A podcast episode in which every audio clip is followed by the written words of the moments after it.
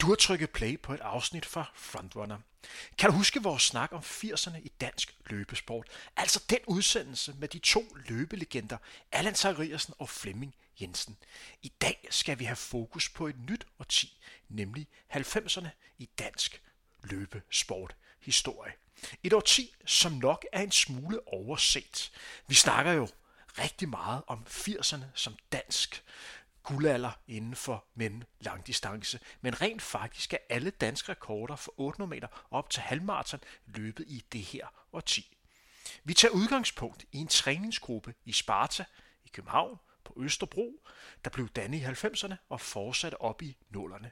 Det er en træningsgruppe, som rummer et utal af de absolut bedste danske løbere på det her tidspunkt. Bliv klogere på, hvad der kendetegner en god træningsgruppe, og hvordan trænede de egentlig i halvfemserne. Personen, som vi skal snakke med, er Rune Jensen. Der er sikkert mange, som ikke ved, hvem Rune Jensen er i løbekredse, men han er måske Danmarks største wingman i dansk løb. Han har i hvert fald gjort et utal af løber gode ved at træne med dem, eller ved at være harde for dem. I Aarhus blev han ligefrem kaldt for offerlammet. Altså, Rune var den træningspartner, som mødte op til hver træning og pressede sine løbemarker til det yderste for at blive endnu bedre. Denne udsendelse er også tiltænkt som en hyldest til løberen, der gjorde en forskel for andre ved at tilsidesætte egne ambitioner. Årsagen til, at jeg kan dykke ned i den danske løbehistorie og denne gang have fokus på halvfemserne, er vores gode partner på denne serie, nemlig Sarkoni. Det er dem, som har gjort denne snak muligt. Undervejs vil der også komme et sponsoreret indlæg fra dem. Tak fordi du tændte for Frontrunner. Her kommer snakken med Rune Jensen.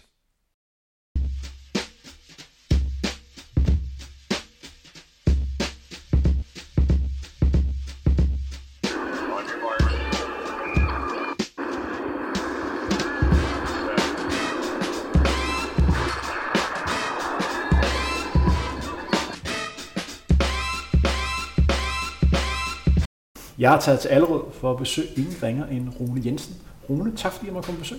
Ja, selvfølgelig. Du er velkommen. Rune, vi startede jo dagen med at løbe en tur i Allerød. Det er jo et fantastisk område, du bor i. Jamen, jeg klager ikke. Her har vi en minut til den røde pæl, og så er der næsten uanede mængder af muligheder. Så øh, meget glad for området, ja. Der kan jo være en enkelt eller to, der tænker, hvem den er Rune Jensen. Og hvad laver han et program som det her? Nu kommer en forklaring på, hvorfor det er relevant at snakke med Rune. Rune har været en del af den danske løbescene i mange år. Har personrekorder på femten kilometer på tre komma enoghalvtreds. otte hundrede meter har han løbet en komma treoghalvtreds. Han var en del af et træningsgruppe i, i Sparta, den meget succesfulde træningsgruppe i slutningen af halvfemserne og i starten af nullerne. Rune er en af de løbere, der har haft størst betydning herhjemme, fordi han har hjulpet rigtig mange løbere med at udvikle sig, og det er derfor navnet kommer Danmarks bedste wingman. Samtidig er han måske også den løber, der flest gange har været hard og hjulpet andre løbere med at sætte personlige rekorder. Han er født på Bornholm, han har arbejdet mange år som, som tømrer, så var han lidt afstikker i, i sportsbranchen, og så er han tilbage igen øh, på sit oprindelige øh, erhverv. Men for og gøre endnu klogere, kære lytter, så skal vi altså i dag have fokus på den danske løbescene i halvfemserne, og så skal vi snakke lidt mere om, om Rune og hans evne til at hjælpe andre løbere med at blive endnu bedre. Men allerførst, Rune, før vi sådan går, går endnu i dybden, så er jeg forberedt nogle korte spørgsmål til dig. Er du klar til at tage imod spørgsmålene? Ja, jeg prøver i hvert fald. Hvem er den bedste løber, du har trænet med? Du må gerne sige mig til. Og der er også andre muligheder. Øhm, jeg, har, altså, jeg har jo trænet en lille smule med Robert, så hvis man skal, det korte svar er jo, er jo Robert, hvad det hedder. Men den jeg måske har trænet mest med, som jeg synes var en rigtig god løber, også hvis man kigger sådan lidt mere allround, det var måske Jeppe Thomsen, som kom fra, fra Randers til, til træningsgruppen i Sparta. Altså fordi at han løb stærkt på alt fra otte hundrede til ti kilometer landevej, hvor han løb lige over tredive minutter. Og bare stabilt god på, på det hele, og ham trænede jeg rigtig, rigtig meget med. Men altså, jeg har jo trænet lidt også med en lille smule med Dennis Jensen og med Christian Olsen og sådan noget, så hvis man sådan kigger resultatmæssigt, har de løbet hurtigere, men den jeg trænede meget med, som var god, det var måske nok Jeppe. Ja. Vi kommer til at snakke mere om Jeppe senere, og skal lige nævne, at du har jo trænet rigtig meget sammen med mange af de løbere, som kendetegner halvfemserne og, og, og nullerne. Du nævnte selv Jeppe Thomsen, Christian Olsen, Dennis Jensen, Robert K. har du også trænet, trænet lidt med. Anne Jensen, Heidi Jensen, altså alle løbere, som har opnået flotte resultater. Jeg er helt sikkert glemt nogle, nogle enkelte. Rune, dit bedste løb? Nej, men det er det, der hed baneturneringen, som over, hvad hedder det, Tracks. Det skal, det, nu er det ungt og smart, hvad det hedder. Og der var en finale i Odense, og øh, det er klart mit bedste løb. Det var, det var sådan lidt en undtagelsen fra alle de andre gange. Der var, der, der var Jeppe Har for mig. Øh, og dengang tror jeg, der var ikke så mange sociale medier, men Nolan mailede rundt. Så der var faktisk en meget, meget fint øh, line-up den dag i Odense. Øh, fordi Jeppe ligesom havde annonceret, at han ville være har, og der skulle trækkes.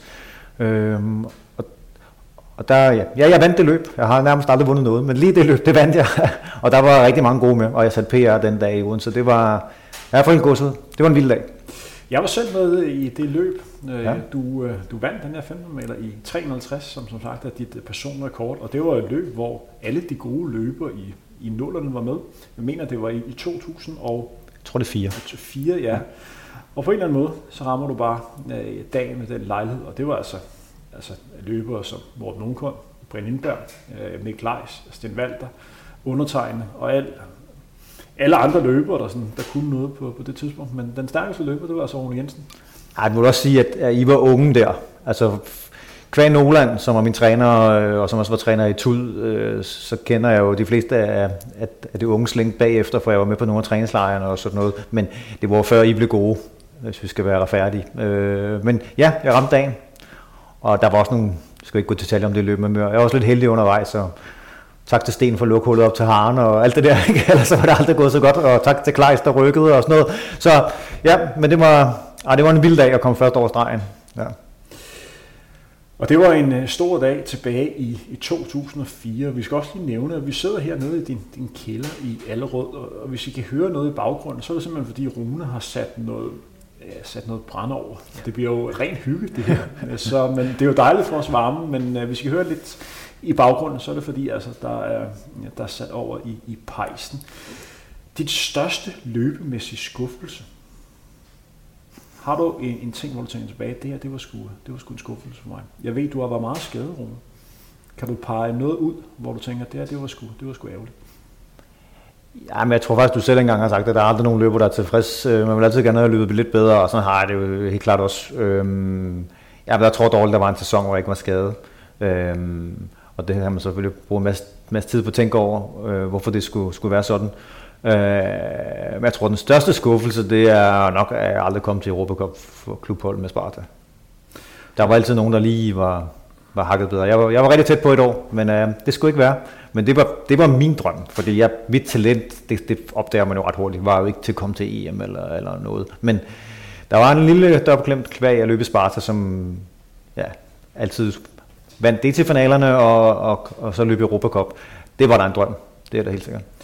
Rune, din yndlingsløberute, har du en løberute, hvor at du simpelthen bare bliver klaget i låget hver eneste gang, du løber der? Det kan være på hjemmebane, du har vokset op på Bornholm. Er der en rute, hvor du tænker, det her, det skulle lige mig. Det vil overraske mig, hvis du siger Søerne i København. Det er nok det, jeg har løbet flest gange. Øh, men øh, jeg er altså Bornholm generelt. Altså, jeg, jeg løber rigtig gerne ned ved øh, Bølshavn, Yblensted, Gudhjem, Svanninge, den kystlinje der. Men når jeg er hjemme, så er jo, så er jeg jo sådan lidt mærkeligt. Så har jeg altid lidt et sæt tøj i bagagerummet, og så nogle gange siger jeg stop. Og så hopper jeg ud i bilen, og så finder jeg hjem til, hvor mine forældre bor af en, af en eller anden vej. Så, så øen er vel mit yndlingsløbested, ja.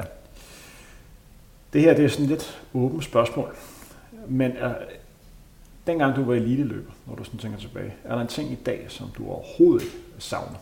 Jeg kan sige for meget vedkommende, at hvis der er en ting, jeg ikke savner, så er det intervaller. Jeg savner ikke at løbe intervaller. Jamen, der er jo mærkeligt. Altså, jeg har jo løbet intervaller her til sommer, alene op på stadion og har ligget i fosterstilling og tænkt, hvordan... Delen kan det gå så langsomt. Jeg løber alt, hvad jeg kan. Men øh, jeg, jeg, jeg elsker stadig at løbe intervaller. Men er der, ting, er der noget, som du ikke savner i det at være eliteløber? Ja, det er der. Hvad det hedder, jeg, skulle, jeg tænkte først styrketræningen, det, det, det har jeg aldrig syntes var særlig sjovt. Det gjorde vi en del af, og koordinationstræning og sådan noget. Men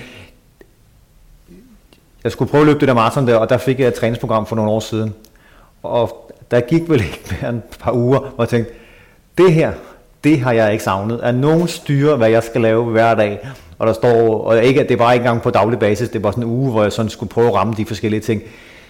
Jeg gider ikke have et træningsprogram. Altså, jeg har efterfølgende løbet et maraton igen, hvor jeg selv løber op med, og man laver jo nogenlunde det samme, men det gjorde jeg, jeg gjorde det på min måde, og hvad jeg havde lyst til, og hvad jeg synes, det passede ind og sådan noget der. Så jeg gider ikke have et træningsprogram.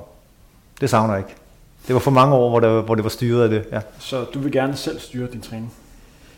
Ja, altså lige nu, jeg træner jo ikke mod noget, altså det er lystbetonet, og så prøver jeg at sige sådan, at det kunne være fint, hvis jeg kunne få løbet en interval en gang om ugen, eller en lang tur i weekenden, eller et eller andet, men altså, det er slut, jeg hygger, nu kalder du det karriere, det, det er et meget flot ord for det, jeg har lavet, men jeg har prøvet, at det hele er styret, og prøvet at se, om jeg kunne blive god, og sådan noget, det er slut. Jeg elsker at løbe, men det skal være på, på det niveau, at det er, hvad jeg har lyst til, og hvad der passer ind i familielivet, og sådan noget der, så altså, ingen programmer. Rune, hvis du lukker øjnene og tænker tilbage på én løbeoplevelse, hvad for en oplevelse vil du gerne opleve igen? Det kan også være et løb, der ikke helt gik, som du har håbet på, hvor du tænker, det her kunne jeg godt tænke mig at være med igen, og så forhåbentlig få et andet resultat. Er det der løb i, i Odense? Hvor du, Ej, det var klart den, det var klart den bedste løbeoplevelse, men, men der var lidt to spørgsmål, ikke? Først, der var noget, jeg gerne ville lave om. Så var der gerne baske Hannibal på det udtaget, jeg synes, løb til den Europacup. Men øh, ja, så det vil jeg, jeg allerede gerne vil lave om, men øh, altså, hvis jeg gerne vil opleve altså, det ultimative, ja, så er det klart, så er det den, øh, så er det den femten hundrede meter der, hvor, det, hvor det, det hele bare gik, som det skulle. Ja.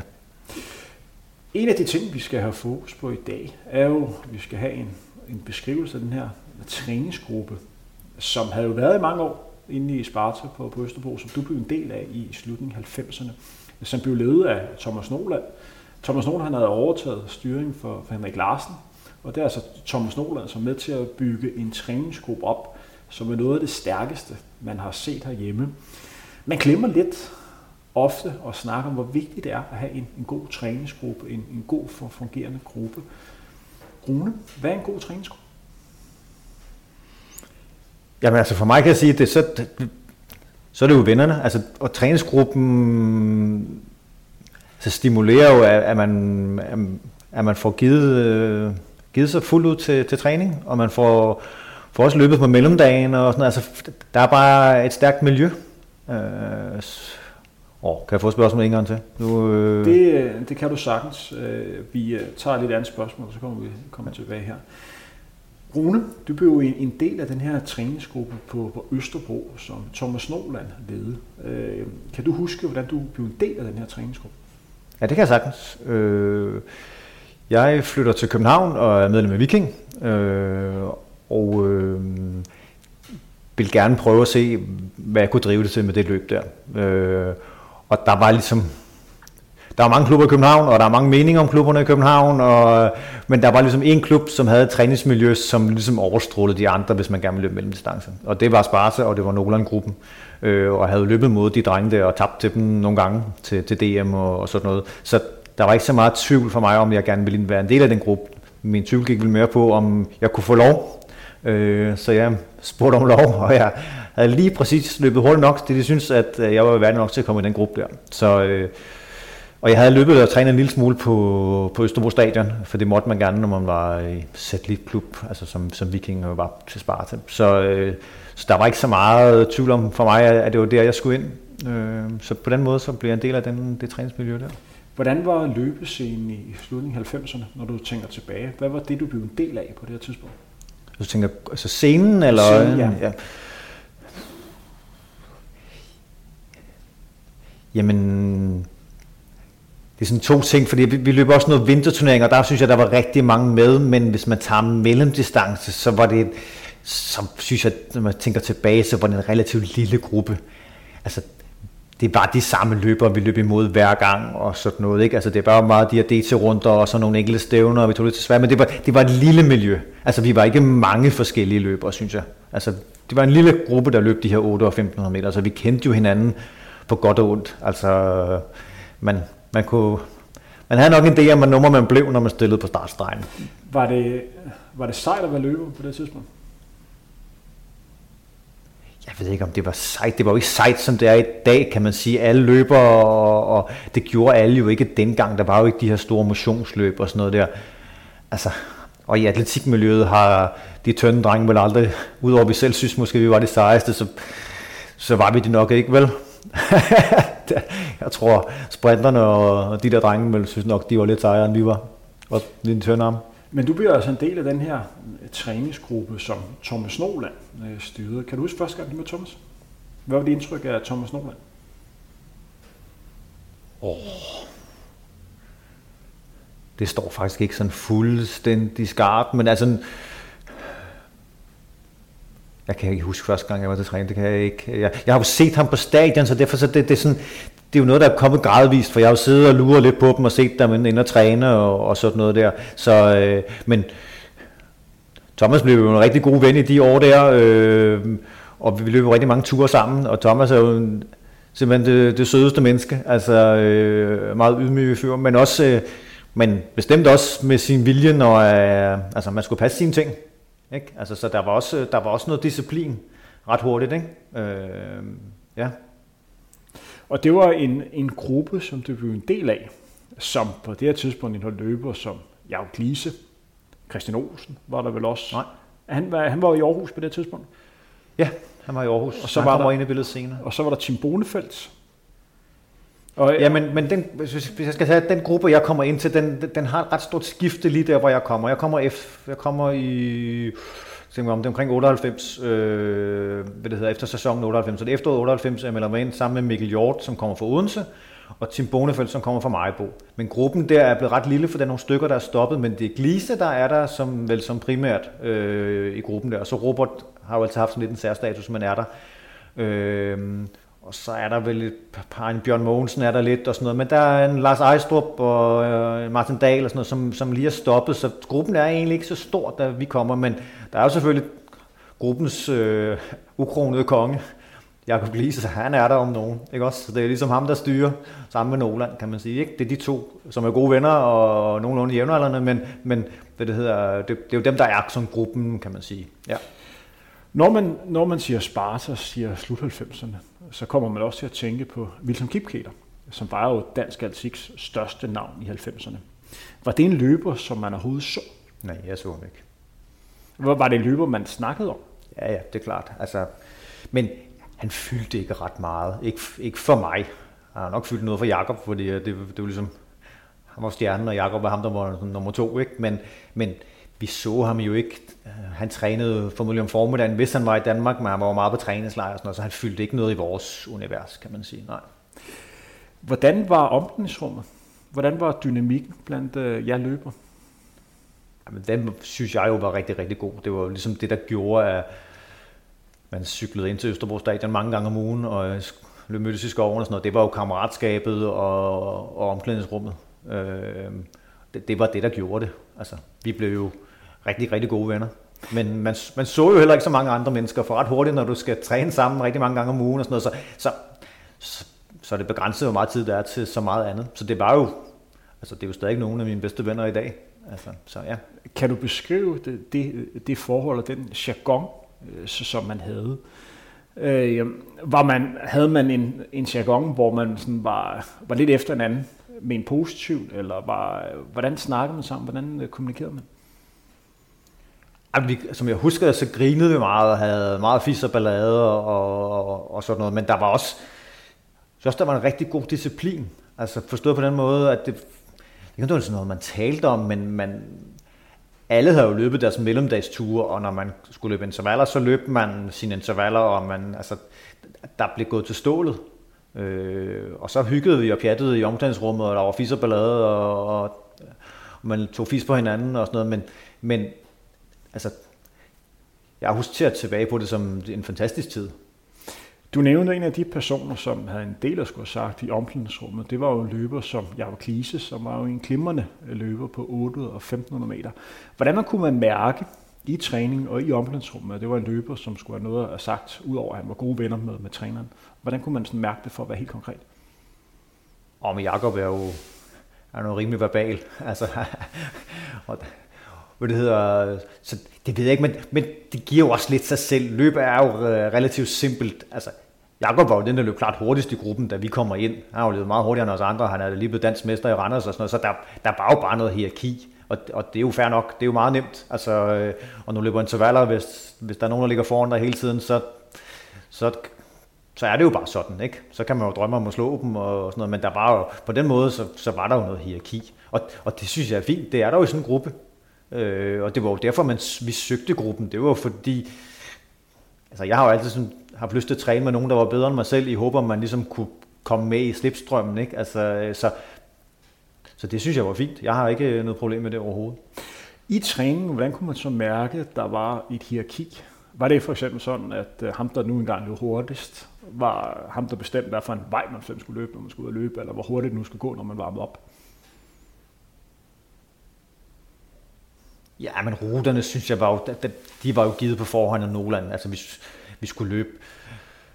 Hvis vi for eksempel skulle løbe otte kilometer rundt om Søerne, og så var der styrketræning bagefter, ja, så var det jo den rute. Og hvis vi skulle løbe en intervaller, så var det var der ikke en, der havde tre gange tretten hundrede eller fem gange tretten halvtreds over i Fælledparken. Den, den findes ikke mere, for den vejen er gravet op. Eller tusind meter eller et eller andet. Så, så på den måde var der jo ikke så meget bestemt for gruppen. Det, og Nolan var jo med. Nolan var jo løbende træner i, i mange tilfælde. Det var, når det, om vinteren løb han jo selv med.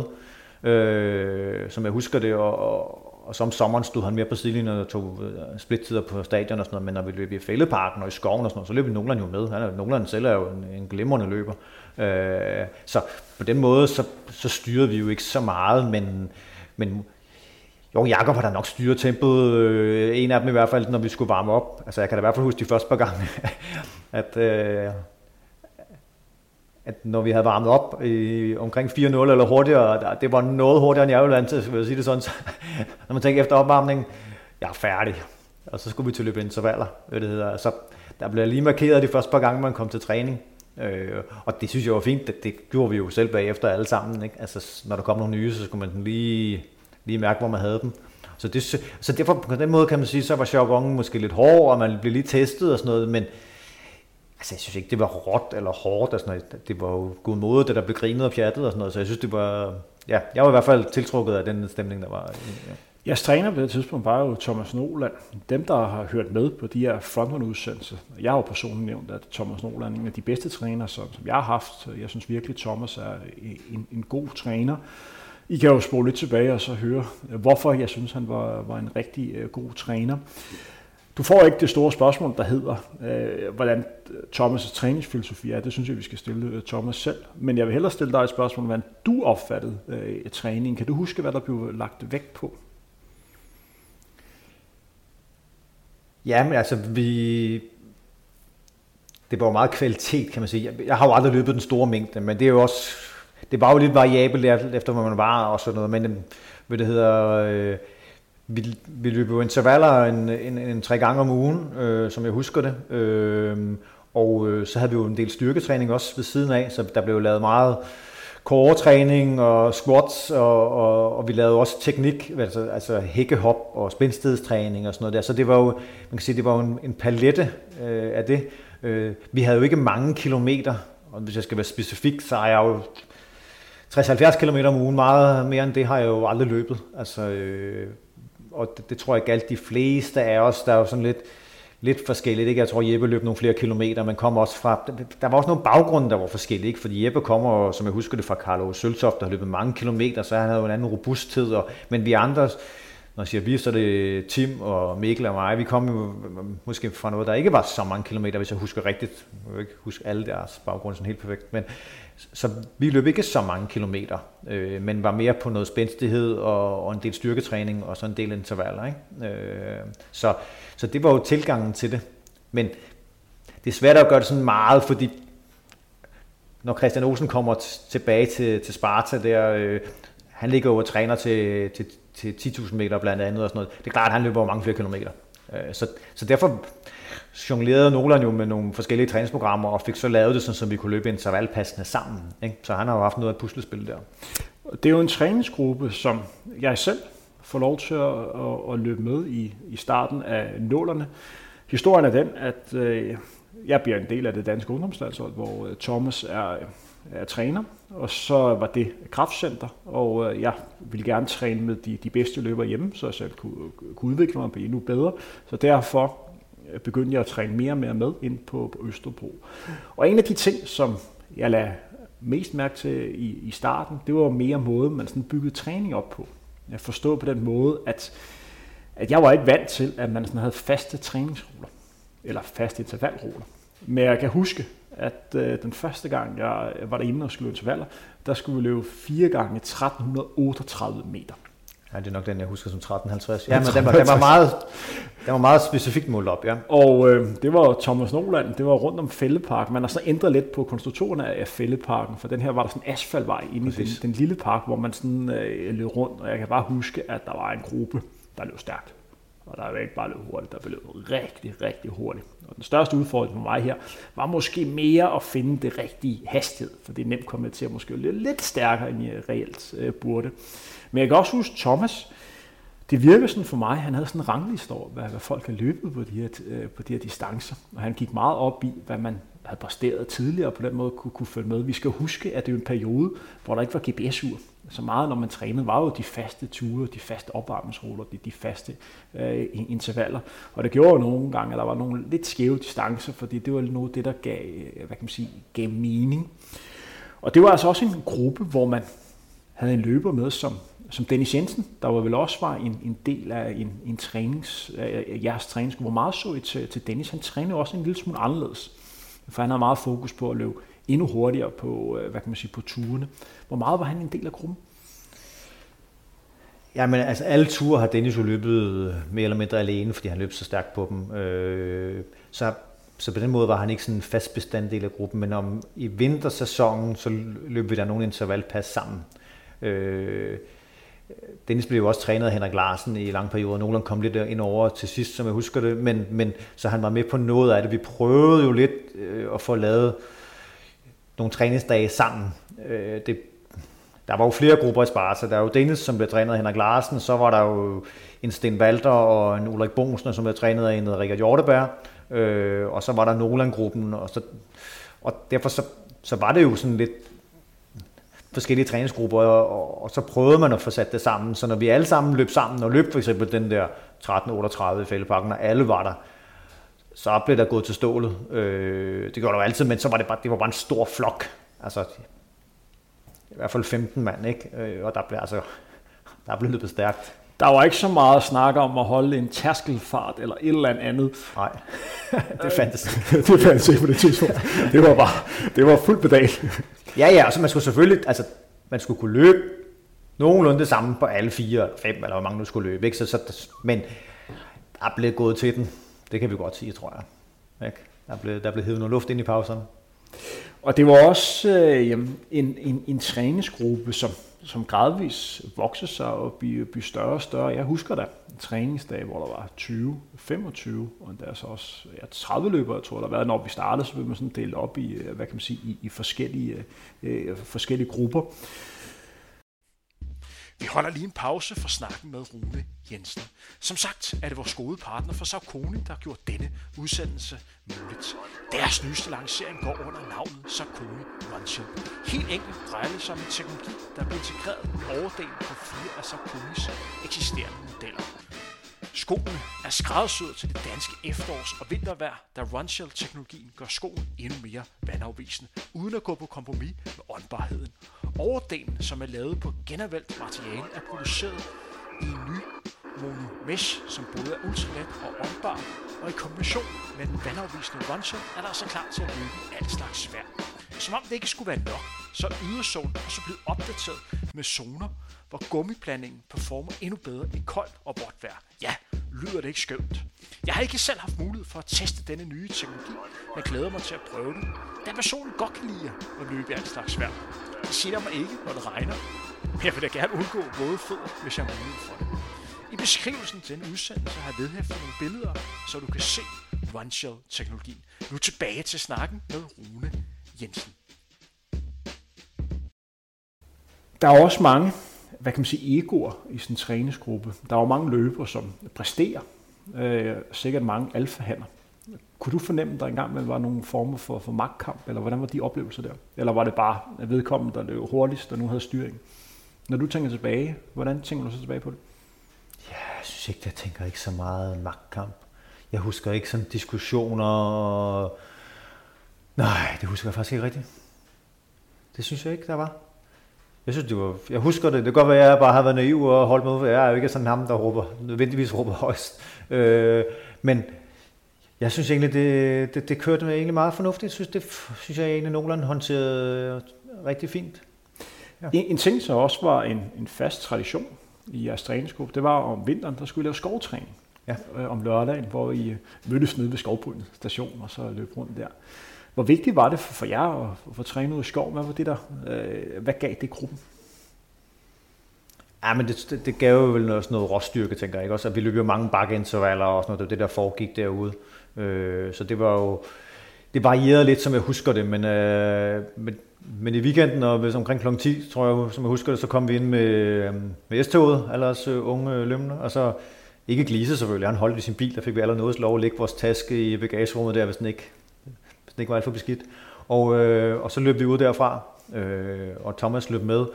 Og så løb vi bare, der, der var også nogle legendariske fire hundrede meter bakke øh, op til en bænk, og der blev jernet igennem, og så joggede man ned, og så op en gang til. Og, og der var sådan en tusind meter bakke både op og ned, og der var alt, altså der, vi fik jo gerne løbet femten kilometer der i skoven. Der, øh, jeg husker mange forårs øh, søndage, hvor, hvor vi har løbet, hvor man faldt i søvn til en forslagslækker og fjernsynet bagefter, når man kom hjem fra helt kørt over. Øh, men det var fedt, altså at komme lidt ud, for som sagt, så har vi løbet vores tur i Fælledparken og rundt om Søerne, så det der var noget andet. Altså jeg har altid været pivringen til at løbe på bakker, men det var en fed træning, og det var fedt at være i skoven. Ja. En ting, vi også lige skal, skal snakke om, fordi I havde så god træningsgruppe, og fordi der var også mange andre gode løbere i, i Sparta, både i andre med lang træningsgrupper, blandt andet Sten Valther og Ulrik Bogensen. Der var også nogle gode sprinter, så man var jo del af det her Holmenkollen-stafet. Kan du sætte et ord på, hvordan det var at møde det her Holmenkollen-stafet? Jeg går ud fra, at du har været en del af, af Sparta-holdet. Ja, det var jeg. Øh, kan ikke huske, det er i hvert fald to gange, om det er tre, det, det er jeg lidt usikker på. Øh, jamen, allerførst, hvad er Holmenkollen-stafet? Ja, men det er jo sådan et kæmpe, kæmpe event i Oslo, øh, og der er et, det er jo primært et motionsløb, hvis man må sige sådan. Altså, så det er jo firmahold, der stiller op og sådan noget, men så var der jo også den her, jeg ved ikke, jeg, jo, vi havde en elitestart, hvad det hedder, øh, og der kom alle de bedste atletikklubber fra Norge stillede hold, og så i de år, hvor vi var med, hvad det hedder, der kom M A I, altså Malmø Almen Idræt, altså, som var en rigtig, rigtig god klub, øh, og så prøvede vi jo lykken i Sparta. Jeg erindrer ikke, hvem der var, der fandt på, at vi skulle afsted og sådan noget der, men det er omkring femten løbere, øh, og det er femten forskellige distancer. Man starter på Bislet og slutter på Bislet, men man er op forbi øh, Holmenkollen. Så der, lever, der ligger nogle ruter derude, jeg aldrig har set, fordi jeg løb noget, der lå omkring tolv til femten hundrede meter, var der no, nogle ruter, der lå som noget af det sidste og noget af det første. Og dem, det var dem, jeg fik de gange, jeg løb. Øh, og så er det jo ellers bare derudad, og vi stillede nogle, vil jeg sige, nogle giftige hold øh, der, og, men, men det skal også sige, første år tager vi det op, og øh, måske lige lidt kække. Nu skal vi op og vinde det der skidt der. Jeg ombord på Oslobåden og stiger afsted, og der var god pengepræmie, og det skulle finansiere turen. Og så fik vi tæs. Jeg ved ikke, hvor nummer vi blev, men det var, der, var ikke, der var ikke så meget fest på vej hjemme i hvert fald. Der, men vi vinder det jo et par år i træk bagefter, som vi var med tre gange. Øh, og det var da fedt. Og jeg husker det, altså stafet er jo noget, noget specielt. Jeg har også løbet noget fire gange fire og sådan noget, men at stå på et eller andet gadehjørne øh, i Oslo og vente på stafetten sammen med de andre i den elitegruppe, man blev smidt af, ikke? Eller man har fået et sted, man skal stå. Øh, de andre blev kørt ud med bus og blev ligesom øh, losset af de forskellige steder, hvor de skulle stå. Og så er der så en eller anden skiftezone, der er sat op med et par kejler. Og, øh, og jeg kendte godt ham fra M A I, fordi M A I... Altså Malmø kom jo også til København og løb nogle af de her stævner, der var, og jeg havde jo også løbet i Sverige nogle gange, så vi var meget jævne, ham og jeg, jeg skulle løbe mod det, og jeg husker det som det Jeppe, der kommer, og de kommer jo, de kom lidt ned ad bakken, og de to drenge, de lå, på det tidspunkt, der er der måske ti, der har været ude og smadret igennem, og de lå side om side, og de kom tordnende ned imod os. Altså den der, hvordan pulsen bare stiger, og du har selvfølgelig varmet lidt op, men du kan ikke løbe så langt væk og sådan noget, så man ved jo sådan nogenlunde, hvor man skal være klar. Og jeg, jeg får den lige før ham fra M A I, og så skal vi så løbe det her tretten hundrede eller femten hundrede meter, og så der med at ligge, og man, skal, man vil jo ikke være ham, der gør, at man ikke vinder. Så det var, det var nogle specielle løb. Og fede oplevelser, og selvom man er egentlig lidt alene i det, selvom, fordi der er jo ikke nogen, der ser dig løbe. Den, den står der med selv. Du står jo på en eller anden vej. Men nogle fede, fede oplevelser. Og jeg synes også, det var godt for klubben, fordi det var jo alle grupperne. Altså det var jo Dennis, og, som løb den lange, og Kim G. var med at komme ned fra, fra Grønland. Og Christian Birk. Christian Birk, og jeg husker også, at Heidi var med, og, og Vince, som løb fire hundrede hæk. Altså så, fordi der var også nogle af de her mellem seks hundrede og tre hundrede højt, øh, der skulle løbe, ikke også? Øh, Birk lukker den jo af på stadion mod ham, den store stjerne på fire hundrede meter fra M A I, som jeg lige har glemt, hvad hedder nu. Øh, og, og de løber, altså, de får den også næsten samtidig, og, og Birk han lukker ned, for vi vinder, det er jo kæmpestort, ikke? Og der er ingen, der ser det, for vi står alle sammen ude på et eller andet sted i Oslo, ikke også? Så, men fed stemning og fed sammenhold på tværs af grupperne og sådan noget. Ej, nogle, nogle fantastiske ture. Det var, var rigtig godt for sammenholdet i Sparta, synes jeg. Og lidt ærgerligt, at, det, at, det ikke, at man ikke gør det mere. Ja. Det var i hvert fald en, en tur, som jeg personligt glædede mig meget til at være en del af. Jeg skiftede, jeg tror det var i to tusind og fire, hvor jeg skiftede for, for Bagsværd til, til Sparta efter et par år, hvor jeg træner med. Og jeg tror, at man stoppede med at tage med i to tusind og fem. For jeg har i hvert fald aldrig været en del af Holmenkollen, og det var noget, som jeg havde set frem til, fordi det virkede som en rigtig, rigtig fed oplevelse.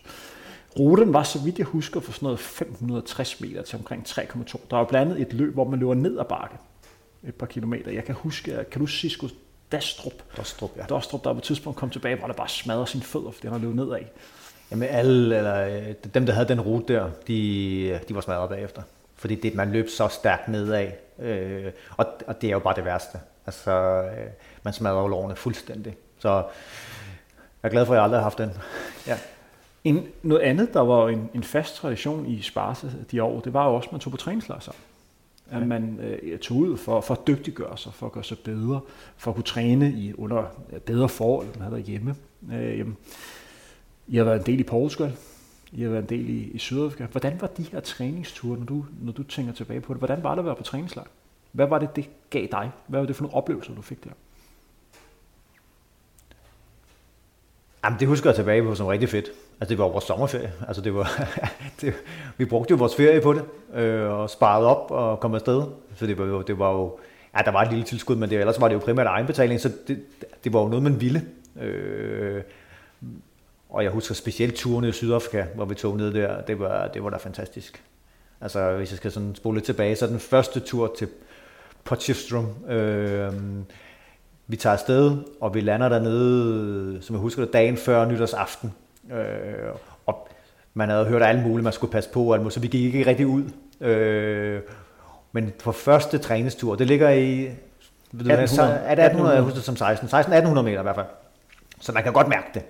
Og vi tog ud på første joggetur dag et, og der møder vi Rune Jensen, som på det tidspunkt er olympisk mester på femten hundrede meter. Kæmpe stjerne. Altså, det var sådan et wow. Og nu kan jeg ikke huske, hvilke år og hvem var der, men det, det polske landshold var der som regel altid. Piewski, som, øh, eller, så Piewski, eller hvad han hedder, som havde O L-medaljer og var rigtig god på otte hundrede meter. Og der løb bare, og Mehdi Bala, og altså kæmpe stjerner nede på det stadion der. Og så kom vores andre, som dybest set var på ferie, ikke? Så jeg vil sige, man, man gjorde sig umage, ikke? Man passede sine ting, og det, det var fantastisk. Men, og det der med bare at kunne have fuld fokus, altså morgenjoggetur, lidt styrketræning, og så løbe interval om aftenen på græsstadion. Altså, det var jo helt sindssygt, ikke? Altså, skånfødderne, og har aldrig set noget lignende. Virkelig fede forhold, og de blev bedre og bedre, for der kom jo flere og flere løbere, så man byggede styrketræning og isbade og sådan noget. Helt fantastisk. Også noget sammenhold, altså det var, det synes jeg virkelig øh, rustede os sammen. Ja, ja, men det har også været ture. Vi to har vel også været afsted sammen, har vi ikke i Sydafrika på gang? Ja, har vi på gang. Ja, i uh, Potchefstroom, hvor jeg ja. tror, at du er måske lidt bedre til at være på træningslejr, end, øh, end jeg var. Jeg tror, du er bedre til at være sådan et sted øh, i en længere periode. Jeg bliver sgu, jeg bliver sgu skøre, hvis jeg skal lave det samme hver, hver eneste dag. Der, der tror jeg, efter et par uger, der tror jeg, folk helst vil være fri for mig. Men hvis vi kigger sådan øh, en, en lille smule videre, og så kigger lidt på den her løbegeneration, sådan set fra helikopterperspektiv, og sådan kigger på hele halvfemser-generationen. Jeg kan jo lige nævne, at ud over den her snak med dig, hvor vi skal have fokus på, hvad kan man sige, træningsgruppen på Østerbro, vi kommer også til at snakke lige om lidt om din evne som den her fantastiske wingman, nemlig hylsen til løberen, der kan gå andre bedre. Så kommer vi også til at have en snak med Heidi Jensen, som har jo den danske rekord på, på femten hundrede meter, som også var sat i halvfemserne. Så det bliver jo sådan de to afsnit, som vil sådan kendetegne halvfemserne i, hvad kan man sige, herhjemme. Men det er jo en, en generation, når man kigger på det, så er det jo en generation, hvor man har sat dansk rekord på otte hundrede meter. Wilson Kipketer, det var også verdensrekord.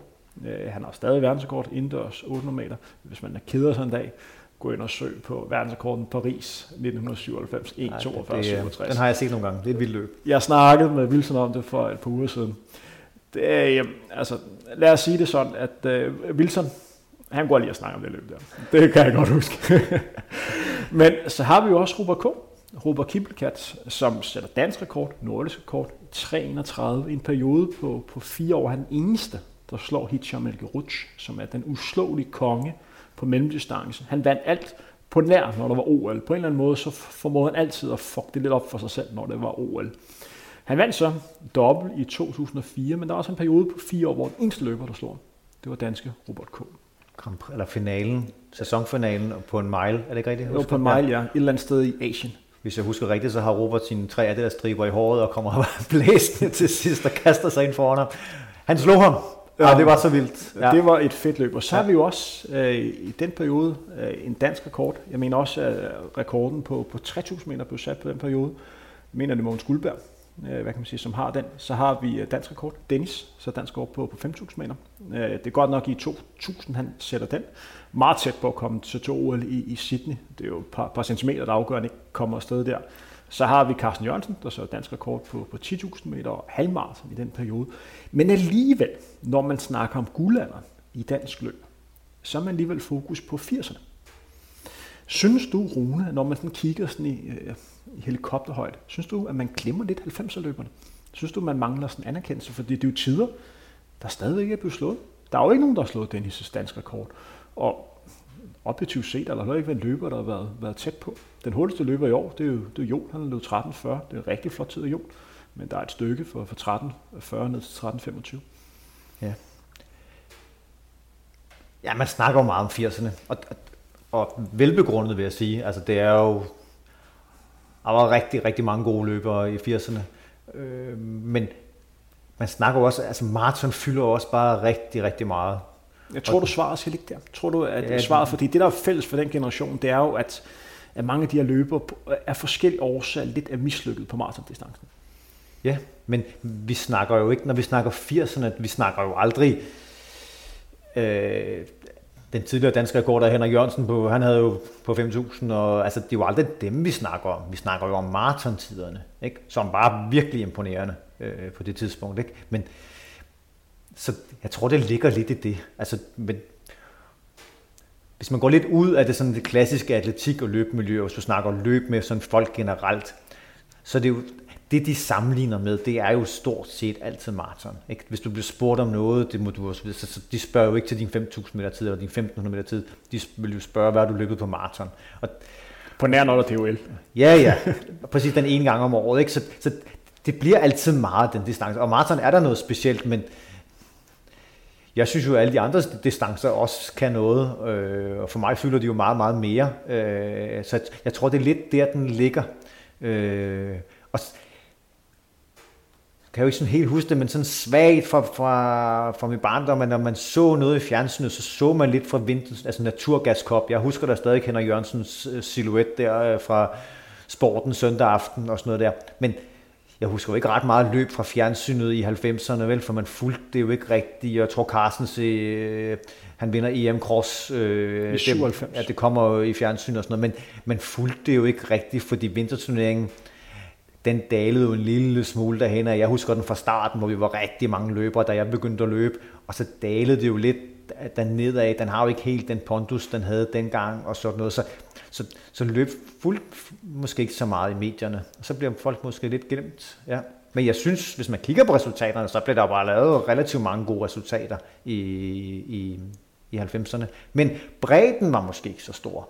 Altså, som jeg startede med at sige, jeg synes, vi kendte hinanden alle sammen i feltet, ikke også? Altså, der var jo ikke, hvis du tager Dennis' tid på, på fem tusind meter, som er jo fantastisk, og, hvad det hedder, men dem bagved var der jo ikke sådan, der stod jo ikke ti bagved Dennis og pressede ham på hans danske rekord, vel? Altså, jeg tror, det er fjorten ti. Er der ikke en stykker, der ligger der? Jeg husker dig og Sten og sådan noget, og så er Hannibal lidt noget senere. Sådan noget, men der ligger nogle, nogle stykker der. Der var en rigtig god Flemming Bjerre øh, fra A G F og sådan noget. Så der, det var ikke, fordi der ikke var gode løbere. Claus Hansen kan jeg også sådan huske, hans efterår af, hvad det hedder, og sådan noget. Der, der var jo rigtig mange gode løbere, men der var jo ikke sådan rigtig mange gode på fem og ti, og som lå og pressede hinanden til de danske rekorder. Sådan husker jeg det ikke i hvert fald. Så jeg tror, at det blev lidt tyndt i toppen, måske i halvfemserne. Jeg skal lige nævne, at i show notes kommer jeg til at smide to link. Det ene link kommer til at være en udsendelse med Dennis, der hedder Det Perfekte Løb, hvor vi snakker om det løb, hvor han satte dansk rekord. Fordi der er faktisk en meget sjov historie, for da han løb den her dansk rekord i højsten i to tusind. På det her tidspunkt har han en personrekord på tretten halvtreds, og han cutter altså femogtyve sekunder af. Det, der er interessant med Dennis, det er, at han har fire løb i karrieren under tretten fyrre. De er alle sammen blevet det samme sted. Ja. Stort set på samme dato, fire år i træk. Det ikke lykkedes som nogen andre steder at løbe under tretten fyrre. Det er kun dernede, han har sådan præsteret. Og så lægger vi også et link op til en, en snak om Carsten Jørgensen, som på mange måder lidt var modsætningen på godt og ondt, rent træningsmæssigt og rent konkurrencemæssigt til, til Dennis. Hvis vi snakker om to løber, der er en forskellig tilgang til tingene, så er det nok Carsten og, og Dennis. Men det kan man altså høre mere om i denne udsendelse, hvis man har lyst til at, at blive klogere. Rune, da du kommer ind i træningsgruppen der i slutningen af halvfemserne, så er der også en træningsgruppe på en eller anden måde, som ligger på skuldrene af den træningsgruppe, der var der tidligere. Med drengene som øh, Flemming Jensen for eksempel, som har løbet rigtig stærkt på tretten forhindringer og på fem tusind, men også løbet OK på, på maraton. Og mange af de her rigtig gode firserne start halvfemserne løbere, Mogens Guldberg, som også var et kæmpe talent. Når du skal tilbage, hvordan fornemmede du det her aftryk her? Eller var der overhovedet noget aftryk, eller startede man sådan helt forfra? Ja, der var, der var et aftryk, men det var der nok mest på grund af Kim Birk, som man ikke rigtig snakker om. Øh, sådan, når vi snakker altså de der Flemming Jensen og de der, men Kim Birk løb, havde jo løbet rigtig, rigtig stærkt. Men i firserne, måske modsat halvfemserne, så var der jo bare en vanvittig bredde. Så selvom man løb gode tider, så var man måske nummer syv eller otte eller et eller andet, så, så det kommer man måske lidt i glemmebogen. Men Kim Birk var jo en del af træningsgruppen hos Nolan, så han var ligesom den gamle, hvis jeg må være så fri.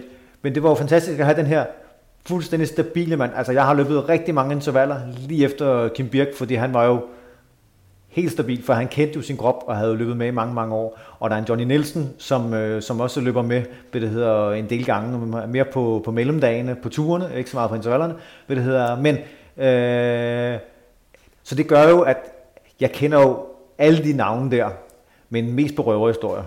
Ikke? Og så selvfølgelig har man også nogenlunde styr på deres tider, men så derfor på den måde kom arven måske lidt videre, for de var væk.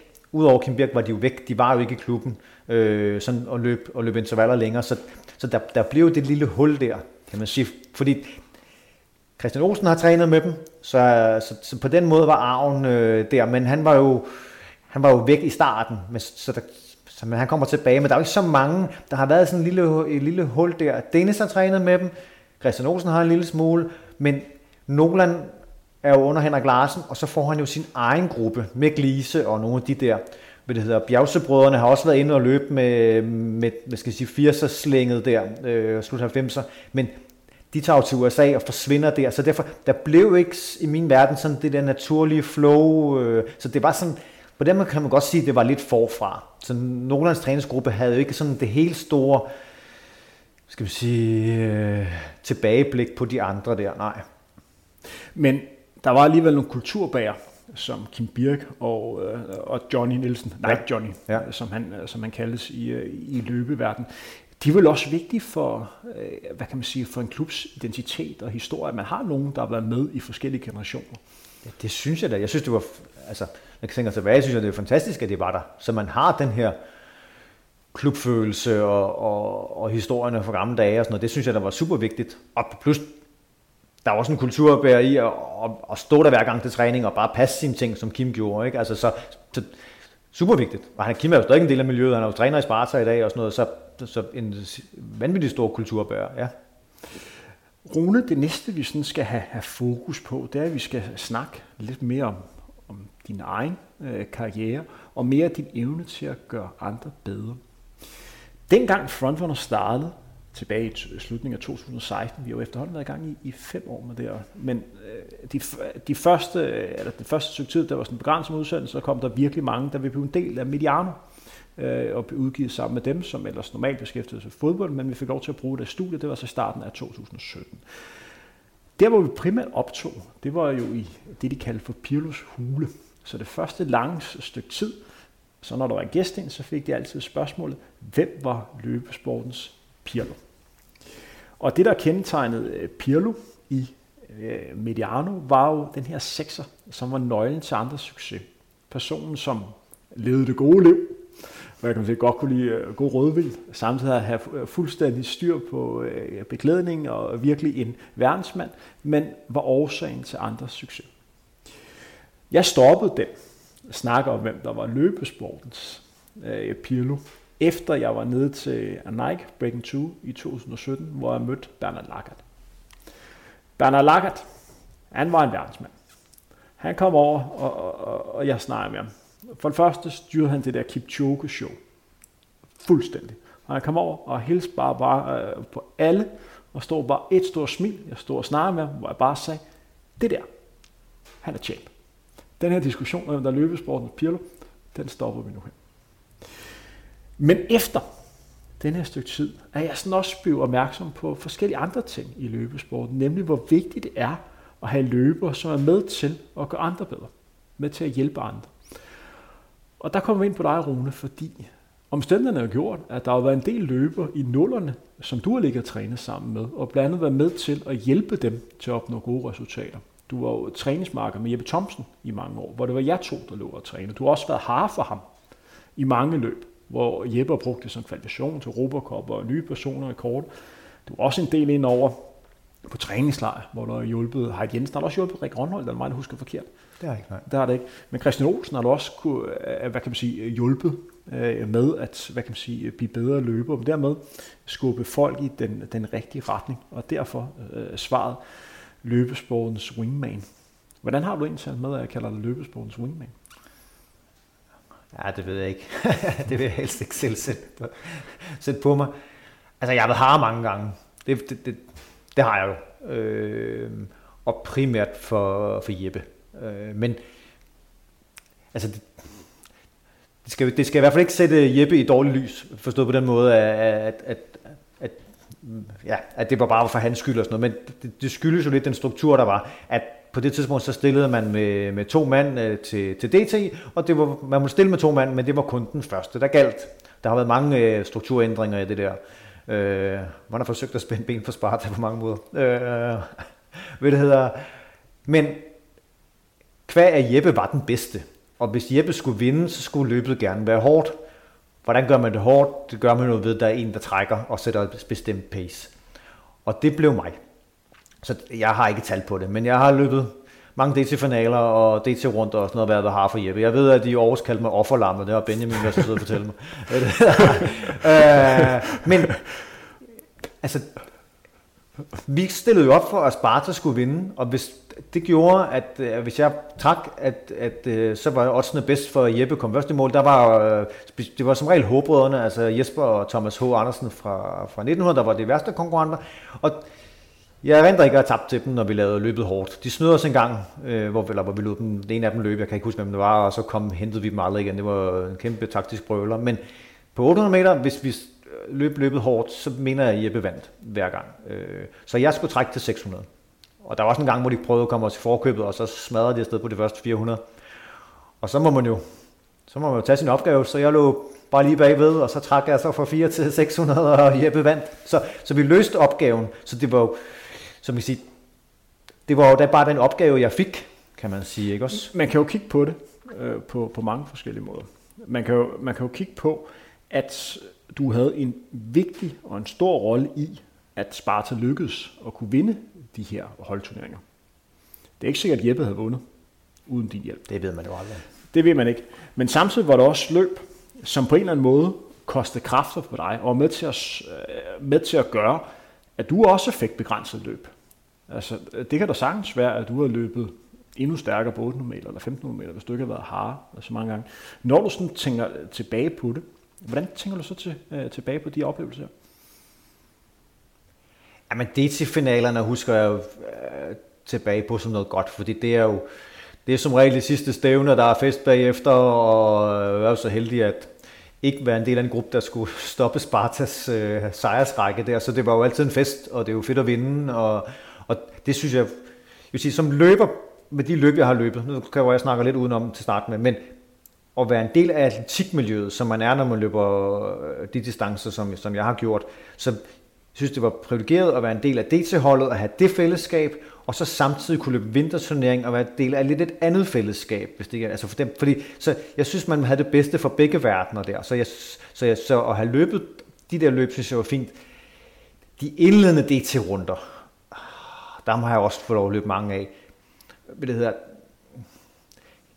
Hvis jeg ser tilbage på det nu, så vil jeg måske hellere have fokuseret på nogle, nogle løb, hvor man løb, hvor der var hare på, hvor man løb stærkt og sådan noget. Det er, fordi det er jo en placeringskamp til de der D T-runder, så, så det handler egentlig... Så, så derfor bliver det ikke nødvendigvis løbet specielt hurtigt, men man bruger meget fokus på det. Men der var måske heller ikke så mange løb på det tidspunkt, når jeg tænker tilbage. Der, baneturneringen led sådan lidt... Du ved, det var ikke, det var ikke som det er i dag, som, hvor, det, hvor det er blevet... som jeg husker, det er i hvert fald markant bedre. Der er flere løb, og der er mange til start og sådan noget der, og folk er bedre til at komme fra hele landet. Dengang så, hvis det var banestævne i, i, hvad det hedder, i København, så var det de løber, der boede i Storkøbenhavn, og vi tog heller ikke til Aarhus og sådan noget, så derfor så blev det sådan lidt fladt. Så tog man til Sverige og kørte til Göteborg, og så var man heldig, at vi måtte komme B-heatet, og så var den bedste i B-heatet. Så tænker tilbage på, så der var alt for mange løb, hvor det ligesom ikke blev alt for meget af det. Ja. Fordi det er jo en periode der i slut halvfemserne, starten af nullerne, hvor man skal være klar over, at det er lidt anderledes end tilfældet er i dag. D T Danmarksturneringen fyldte meget. Der var to runder i foråret, og så var der en, en finale. Ja. Og så var der Copenhagen Games, øh, som var det største løb på, på Østerbro, og så var der en udtagelse til landsholdet, og så var der sådan det, man kaldte øh, Lønby Games. Og så var der også, hvis man var god nok, udtagelse til Europa Cup for, for klubhold, så man kvalificerede sig via, hvad kan man sige, D T. Ellers så skulle man til udlandet øh, og løbe, men ofte for at komme til udlandet, så skulle man have et vis form for niveau for at kunne komme ind i løbene. Så der var nogle løber, der lå, lad os sige, på grænsen til det, der var rigtig sjovt, der havde udfordringer med at finde gode nok konkurrencer. Og hvis man løb D T-løbene, og de blev sådan taktiske løb, eller man hjalp andre, som i de tilfælde, så kan man sagtens argumentere for, at, at det var svært rigtigt at finde de løb, hvor det var muligt at løbe, at løbe stærkt. For det er jo ikke sådan, at man kan være i form hele året. Man havde en periode, hvor der var mulighed for at kunne få løbe stærkt. Og det var en udfordring på det tidspunkt at, at finde de her, hvad kan man sige, konkurrencer. Det var det samme, som jeg også stod i. Jeg synes heller ikke, der var så mange konkurrencer, men det var jo bare verden på, på det tidspunkt. Og det er jo først, når man kigger tilbage på det i dag, at man har været klar over, gud, der var jo ikke så mange løb på det her tidspunkt, fordi man, man vidste jo ikke øh, bedre overhovedet. En løber, jeg lige pludselig kom i tanke om, mens vi snakkede sammen. En af de største talenter, jeg har set inden for, inden for løbeverdenen, som også var en del af den her træningsgruppe. Kan du huske Frederik Tornhøj? Ja, jeg var klar over, det er det navn, du var kommet på. Jeg husker udmærket Frederik. Ja. Kan du selv lure på Frederik? Ja, det kan jeg godt. Uh, jeg husker faktisk Frederik for... Uh, jeg tror ikke, han har været mange gange til træning, da han kommer med på en træningslejr til Sydafrika. Uh, altså, han, er jo en, han var noget yngre end mig, og en charmerende og flot fyr. Uh, det kører for ham. Det kører for ham. Og, uh, og spiller noget bas, og, uh, som han jo synligt også var god til, og jo var jo den bedste i klassen i skolen. Og så var han jo også skide irriterende god til at løbe. For han kom jo ud af ingenting, og så løb han jo bare fra os. Og, og det var da frustrerende. Men man kan jo ikke blive sur på Frederik. Han er jo simpelthen så rar og charmerende. Og, og så, så. Jeg husker godt Frederik, ja. Blandt andet i Sydafrika i sin... Øh, håber jeg husker rigtigt, ved det, men i nogle, nogle Bjørn Borg shorts Og så nede på det stadion der med Nguyen Jing og store stjerner, og bare kasse, og så ligger løberen så valder, fordi han har jo ikke rigtig forhold til de andre løbere der, han var jo bare Frederik.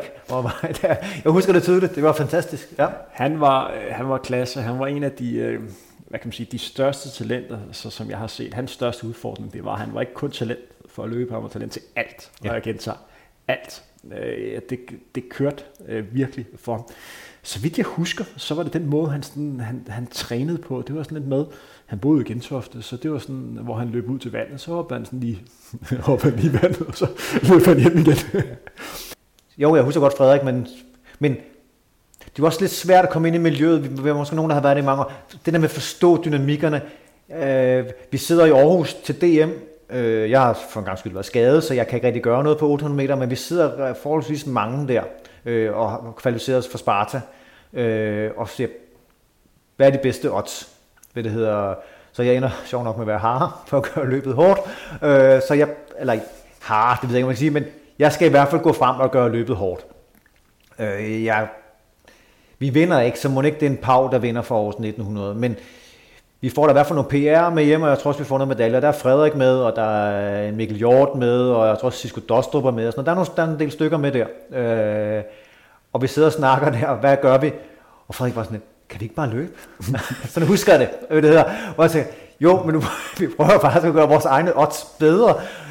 Det er jo ikke snyd, at der er en, der går frem og laver løbet hårdt. Altså, hvis jeg alligevel kan gøre mig gældende, hvis jeg så kan sørge for, at de andre måske får en medalje, så er det jo fint, ikke? Men den her tilgang og forståelse for, hvad atletikken var for noget. Han var jo helt ny i det. Han var bare, kom bare ind og var god fra start. Ikke? Altså, så ja, jeg husker godt Frederik. Og når man tænker på Frederik, så er det jo sådan lidt mere med den sang, der hedder, hvor godt kunne det blive? Ja, hvor god kunne han blive? Fordi han var, han var talentfuld. Men en ting er at være talentfuld. En anden ting er også, at man har den her, den her knist, den her energi og den her sult til at kunne, øh, kunne træne. Jeg husker, at sidste gang, jeg, jeg mødte ham, han er jo, han er jo en fantastisk menneske, så jeg var vej til D G I-byen, og der er jeg, fordi jeg var skadet. Og han var vej til en eller anden fin middag, hvor jeg bare kiggede og bare tænkte, det kliver sgu nok lidt bedre end mit. Men det var, det var min tanke. Med al respekt for, for, Frederik, øh, for Frederik Tornhøj. Rune, vi skal lige slutte af med at snakke ganske kort om nogle af de løber, som du har trænet med. Og jeg vil gerne have, at vi sætter et ord på, hvordan du opfattede det som løber, mere deres, deres styrker. Sådan en løber som Jeppe Thomsen. Hvad gjorde han unik? Det er jo løber, som har været mange dobbelt dansmester på otte og femten meter. Når du skulle tilbage på ham, hvad var det, der gjorde ham god? Ja, men en vigtig ting, det er jo, jeg husker ikke Jeppes skade. Der har nok været nogle bump på vejen, men altså, han kunne træne. Og han trænede jo nogle flere kilometer og havde en, en vanvittig råstyrke. Øh, så det tror jeg er rigtig meget af det. Altså, han har jo en kæmpe motor. Ellers så ligger du ikke og løber lige over tredive på ti kilometer landevej i Fælledparken og sådan noget der. Så han havde jo en kæmpe motor. Øh, og så, men det er jo generelt for hele gruppen, han passede jo sin træning. Altså, øh, og gjorde... Vi, altså det var meget... Nu kan du snakke måske lidt udenom, og ikke kun Jeppe, men man, man lavede sin træning i træningsgruppen, og i hverken mere eller mindre. Man, man lavede det, man fik. Ellers så røg man selv, altså, ellers så gad Nolan ikke have noget med en at gøre, så røg man ud. Han har da smidt folk ud, ved jeg, han har trænet, fordi det ikke passede. Altså, hvis man for eksempel trænede for meget. Altså, man skulle træne det, man fik, og det gjorde Jeppe, og han passede sine ting, men, og så havde han bare en kæmpe motor. Øh, og så var han bygget i granit, mand. Altså, kæft, han var stærk. Han var en stor dreng, ikke? Øh, I feltet der med op. Og, men, ja... Um, og så, så har han jo også øh, en eller anden sted haft den mentale styrke, fordi det kan godt være, at jeg har været harde for ham øh, mange gange til D T og sådan noget der, og der er også, helt klart også noget ansvar i at, at levere det, man skal som harde, og der, så kan man jo sagtens blive nervøs og sådan noget, for det, det, så er du ikke kun en selv, men det kræver også, øh, det, det er også et pres på, at, øh, at Jeppe skulle levere hver gang, der, for så var der en mand til ligesom, at vi stillede jo ikke op, og så så vi, hvem der kom først ind, og så var det hans pointe. Altså, det var jo Jeppe, der skulle levere varen hver gang. Ikke også? Så, så han har jo også haft noget mental styrke. Det næste løber, vi sådan skal have, have lidt fokus på, det er en løber, som nogle gange måske kan være en lille smule glemt, fordi det er en løber, som hedder Christian Olsen, som jeg synes var en fantastisk løber på hans, på hans bedste dage. Det var så ikke i halvfemserne, men i, i to tusind og fire. ti tusind meter. femogtyve omgang alene, øh, på ikke så langt fra, hvor vi, hvor vi sidder her. Øh, Skovvang øh, Stadion. Hedder det ikke Skovvang Stadion i Blåsted? Jo, jeg kan ikke huske, om det var i Allerød. Jeg så det ikke, ja. men øh, jo. Ja. otteogtyve otteogfyrre, helt alene, ti tusind meter, smadrer alt øh, med øh, en omgang. Når han var i form, og så var han kraftedeme i form, undskyld mit sprog, men der var han virkelig kørende. Hvad gjorde Christian god? Hvad var det, der sådan kendetegnede ham? Jeg vil lige sige, at han overhældede ikke alle min omgang, for Claus Bugge spurtede, så han ikke overhældede ham med en omgang. Det var ved at hente ham. Men han blev kaldt kaptajnen, ikke? Hvis jeg husker rigtigt. Disciplin. Altså, du har selv... Man kan godt slå sig for Christian Olsen, ikke? Og du har citeret det mange gange, hvis man skulle lave aquajog klokken otte, så var det ikke otte nul et, for så var Christian i vandet. Han har passet sine ting, og han har passet alle sine små styrkeøvelser og alt muligt. Så han er blevet så meget skadet, det er svært at forstå, for det, han har lavet alle de der øvelser, som man ikke skulle blive skadet. Men en disciplin, og når han var i form, en usvigelig selvsikkerhed, ikke også? Fordi når han vinder D M, øh, ti kilometer landevej og sådan noget der, så har han jo ikke ført løbet de første ni kilometer, og han har jo bare passet sin plan. Og så har han øh, så sat turbo på til sidst, så han har jo... Ja, Claus Bugge havde ham, for han har hentet ham mange gange til sidst på Christians vilje. Altså en dis- vilje og, og en selvdisciplin, ikke også? Øh, og selvfølgelig talent for, for at løbe. Øh, så han, han, var, han var rigtig, rigtig god. Ja. Det er en, det er en løber, som, lad mig sige det sådan, at det er nok den løber, som var allerbedst til at udstråle selvtillid og sådan vindervilje, når det, når han, når det kørte for ham. Altså, han var jo foran på point, når han var i form, i forhold til alle andre. Jeg har varmet op med ham, hvor det bare var tydeligt at mærke, at Christian var klar. Christian ville det her. Hvor mange andre løber kommer med den ene undskyldning efter den anden, og puha, jeg sov dårligt, og bla bla bla bla. Og Christian var klar, og så var andre. Nej, det har du ikke hørt ham. Nej, der, der, der er ikke noget tuderi der. Der er ikke noget tuderi der. Og på en eller anden måde, så, så gjorde det også bare, at han fik en aura omkring sig, ja, som var speciel, fordi man kunne mærke, man kunne fornemme, hvor han var der. Jamen, jeg har aldrig løbet med Christian, for vi løb hver til en discipliner. Ja. Vi var på træningslejre sammen og sådan noget der, men, men, men du kunne se det, han udstråler det, altså en selv, selv, selvsikkerhed i feltet og sådan noget der, man kunne se på ham, når han var klar. Ja. Øh, og, og man kan sikkert sige, at det er vel noget, de fleste løbere har. Nej, det er det ikke. Ikke på den måde. Ikke på den måde, fordi det er også en styrke. Altså den eneste løber, som jeg kender, der måske har haft en lille smule af det, det er sådan en som Morten Lundkold. Det må også ham, jeg tænkte. Det, ja. Sige, ja. Ellers alle andre, hvor man kan sige sådan en al respekt for, for Dennis, men Dennis var jo en helt anden type øh, op til konkurrencer, end, end Christian var. Øh, fordi Christian, der var han virkelig unik, og kombineret selvfølgelig med et stort løbetalent. Han havde jo et råtalent ud over det, ud over det svane, også en løber, som jeg har trænet øh, meget med. Desværre også lavet en del alternativ træning med. En, en anden løber, som vi også skal, skal snakke om, altså vi skal også have fokus på, øh, ganske kort på, på to kvinder. Vi kommer til at lave en hel udsendelse med, med Heidi Jensen, men sådan en løber som Anne-Mette Jensen var også en del af, af jeres træningsgruppe. Hvordan oplevede du hende? Det var en løber, som har været til O L på maraton i, i to tusind og fire, og også oplevet rigtig flotte placeringer til verdensmesterskabet og europamesterskabet. Måske også en løber, som er en lille smule glemt, desværre. Hun har virkelig opnået flotte resultater. Hvordan oplevede du, hvad kendetegn hende som løber? Udover talent selvfølgelig. Oh, det ved jeg ikke, om jeg er nødt til at svare på. Altså, Anne-Mette var en del af miljøet i Sparta, øh, men trænede vel primært med os øh, i skoven. Øh, men der skulle man også øh, bide tænderne sammen. Man kunne høre, når der var Anne-Mette bagved, ikke? Det var det kort skridt. Så når vi kom til, når vi løb lange intervaller, og vi løb nok af dem, så var hun altså lige i haserne på en, og man ville jo helst ikke tabe. Så, men, men en rigtig dygtig løber, ja. Jeg husker stadig, at hun øh, klarede O L-kravet i Wien, hvis jeg husker rigtigt. Eller, øh, jeg tror faktisk, at det var i Zürich, Zürich, ja. i, Zürich ja. i to tusind og fire, ja. Hvor at jeg mener, at kravet var toogtredive nul nul, og hun løb vist lige over det. Ja, hun løb lige over, men fik dispensation, for det var ganske få sekunder. Ja. Ja, og der var ikke tid til at løbe et løb mere, så hun fik lov at komme afsted. Men, men altså... Virkelig, virkelig god løber. Ja. Du har også øh, hjulpet en løber som Heidi Jensen på, på, på træningslejr. Nej, det er en enkelt træningslejr, skal ja. jeg sige. En enkelt uge i Polen har jeg, blev jeg spurgt, om jeg havde lyst til at hjælpe med intervallerne, og jeg, jeg tror ikke, at Heidi husker det tilbage på som det bedste hardjob, jeg har gjort. Ja, men jeg forsøgte. Det er rigtigt. Hvad, var, øh, hvad kendetegnede hende som, som løber? Hvordan husker du Heidi som løber? Jamen, at være, at være, at være god løber i, i Danmark på otte hundrede meter er jo en sjov størrelse, øh, for hun var jo fuldstændig enerådig på den der.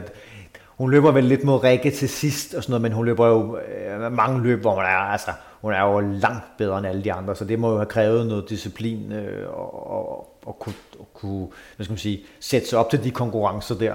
Men jeg husker mere, at øh, hun kommer ind, og det her, man prøver at lave noget mere træning sammen, så Anders Storskov kommer ind, som jo er kendt for fodbold i dag, men som, som trænede Heidi nede i Køge, øh, hvor de fokuserede rigtig meget på styrketræning og, og spændstigstræning. Så, så husker jeg som, at de trænede lidt anderledes, end vi gjorde, havde endnu mere styrke, øh, havde fokus på, her, på styrketræning, men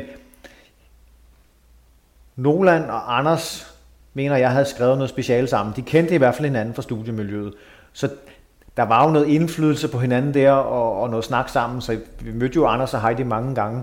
Øh, men Heidi trænede jo, som jeg husker det, meget af det alene, også på træningslejren og sådan noget der, men det var altså, det er jo en pige med ben i næsen. øh, ellers har hun jo ikke nået de resultater, hun har, har nået. Men ja, og, men altså t- tænker jeg ikke, filosofien var så vanvittigt langt fra det, vi lå og lavede. Øh, Og jeg prøvede også at løbe ind, altså jeg prøvede at være hard for hende nede i Spauer, og, som jeg husker, det hedder i Polen. Jeg er ikke hundrede procent sikker på, det hedder det, men et nedslidt olympisk træningsmiljø nede i et eller andet sted i Polen. du, du sendte et link til mig, da vi snakkede om den her udsendelse, hvor jeg tænkte, fuck, det ser da lækkert ud af stedet. Jeg husker det som noget, ja, noget værre noget. Ja, når der var fest, når der var dessert, så var der udkogte ris med noget. Var, jeg, var, var det, var det flødeskum på toppen, eller hvad? Det var, når der var fest. Ej, det var ikke... Men det tror jeg var meget sundt et eller andet sted, at vi så, hvad... Fordi polakkerne var altså bedre end os. Det må man sige. Ja, øh, og der skulle jeg forsøge at være, være hare for Heidi. Øh, og ja, der blev, der blev også der blev trænet igennem der. Ja. Den sidste løber, vi lige skal, lige skal snakke om, det er jo Dennis Jensen, som har den danske rekord på, på fem tusind meter, løb den næst hurtigste tid på, på ti tusind meter. Som du nævner, så var han jo en del af, af træningsgruppen, men trænede jo alligevel lidt anderledes, fordi han løb så hurtigt på en studie. Igen vil jeg henvise til den udsendelse, hvor vi, hvor vi snakker med, med Dennis. Når Dennis var i form, så løb han virkelig også, øh, virkelig også stærkt. Hvordan husker du Dennis som løber? Hvad gjorde han? Øh, hvad gjorde ham unik? Jamen, jeg har jo ikke løbet ret meget. Jo, jeg har løbet mod Dennis, men jeg så jo ikke Dennis, for jeg stod ret langt nede i den der vinterturnering.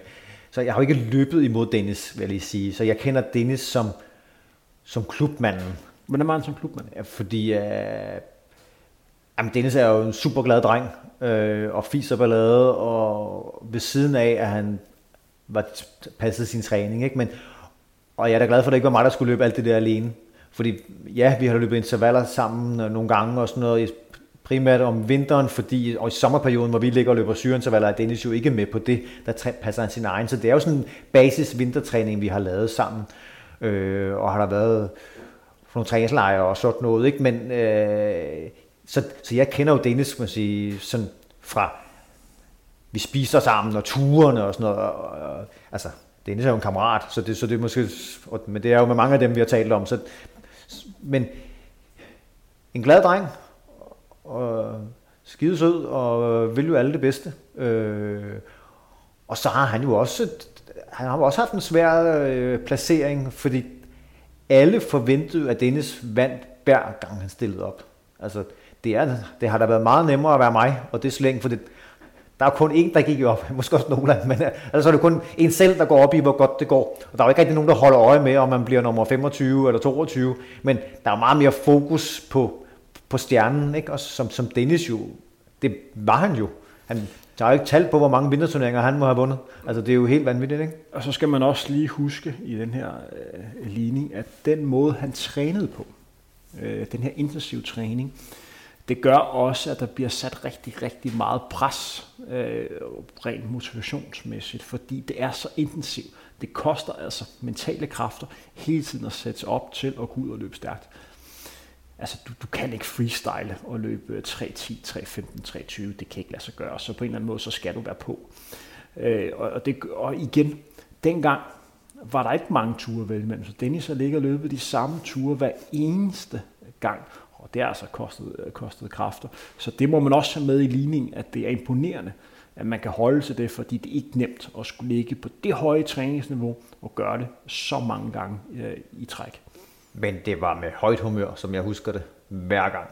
Ja, ja, bestemt. Altså, så, bestemt. Men det må koste kraft at ja, sætte op på det. Fordi vi mødtes jo, og så stak han afsted. Ikke? Så det var jo omklædningsrummet før og efter, kan man sige. Det var jo der, hvor Dennis var den største del af det. Ikke? Øh, og så de utallige bøger på stafetten efter.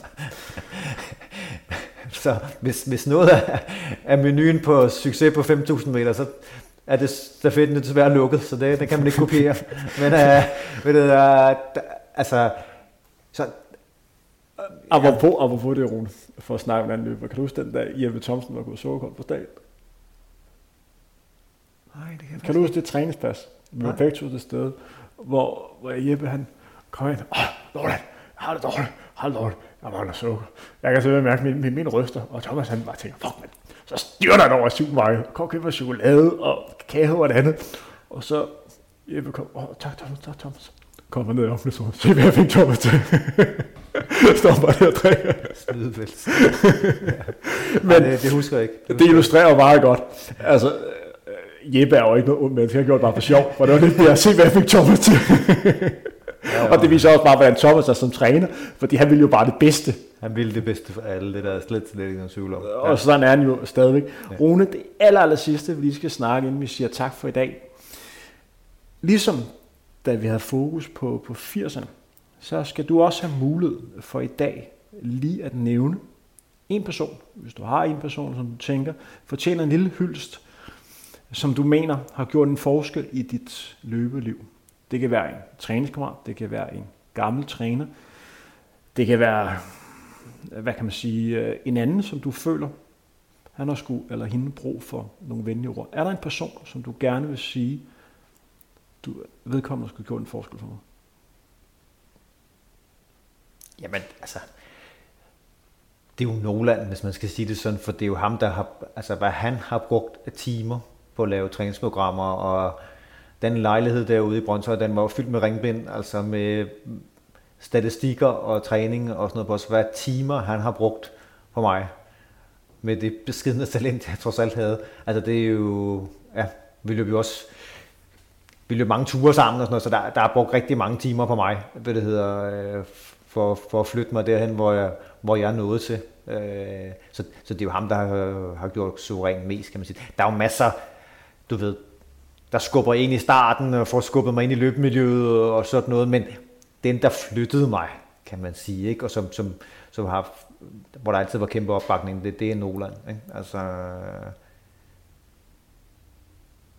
den dag, hvor jeg sætter P R, ikke for vi skal tilbage til det, men den bedste løbedag der, det hedder, hvor Nolan kommer løbende, han står nede i svinget, så han kommer løbende, jublende med armen op over hovedet, op til mig den dag der, jeg forstår ikke gås ud over det, altså fordi det lykkedes et eller andet sted, ikke også? Altså det engagement, man kunne se, han, han var sgu lige så glad som mig, så det der, at have en, der bakker en op, og som føler lige så meget med en selv, og vil, vil det lige så meget som en selv, det er man jo heldig at have sådan en til, til at bakke sig op.